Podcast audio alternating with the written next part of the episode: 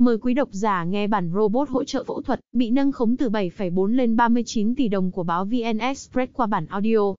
Hệ thống robot hỗ trợ phẫu thuật thần kinh dùng tại bệnh viện Bạch Mai bị nâng khống giá từ 7,4 lên 39 tỷ đồng, theo thiếu tướng Tô Enso.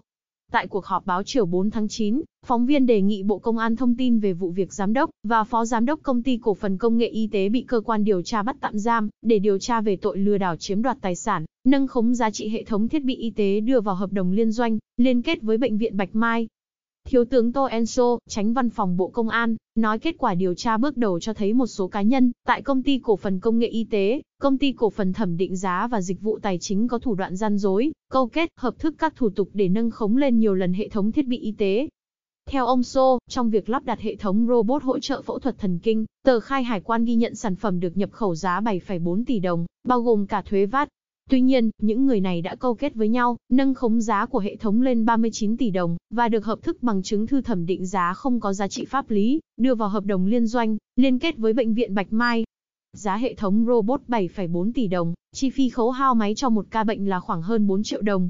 Tuy nhiên với giá họ khai 39 tỷ đồng, thì người bệnh phải chi trả chi phí khấu hao máy là 23 triệu đồng mỗi ca, tướng Sô nói và cho hay, từ năm 2017 đến 2019, Bệnh viện Bạch Mai đã thanh toán 550 ca, tiền tranh lệch các đối tượng hưởng lợi chiếm đoạt của người bệnh khoảng hơn 10 tỷ đồng. Ông Sô cho biết, cơ quan cảnh sát điều tra đang tập trung lực lượng làm rõ các vi phạm của các bị can, đồng thời mở rộng điều tra, xác định sai phạm của các tổ chức, cá nhân liên quan, xử lý nghiêm theo quy định.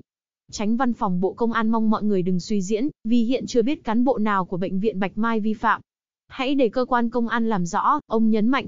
Ngày 31 tháng 8, Cơ quan Cảnh sát điều tra, Bộ Công an quyết định khởi tố vụ án, khởi tố bị can, lệnh khám xét và bắt tạm giam Phạm Đức Tuấn, 42 tuổi, Chủ tịch Hội đồng Quản trị, Giám đốc Công ty Công ty Cổ phần Công nghệ Y tế và Ngô Thị Thu Huyền, 37 tuổi, Phó Giám đốc Công ty Cổ phần Công nghệ Y tế để điều tra về tội lừa đảo chiếm đoạt tài sản, cơ quan cảnh sát điều tra cũng khởi tố và cấm đi khỏi nơi cư trú với Trần Lê Hoàng, 42 tuổi, thẩm định viên công ty cổ phần thẩm định giá và dịch vụ tài chính Hà Nội, về cùng tội danh. Viện Kiểm sát Nhân dân tối cao đã phê chuẩn quyết định tố tụng với các bị can. Ngày 31 tháng 8, vụ án lừa đảo, chiếm đoạt tài sản xảy ra tại Bệnh viện Bạch Mai, và một số đơn vị liên quan được cơ quan cảnh sát điều tra khởi tố. Cảm ơn quý độc giả đã nghe hết bản tin của chúng tôi, xin chào và hẹn gặp lại.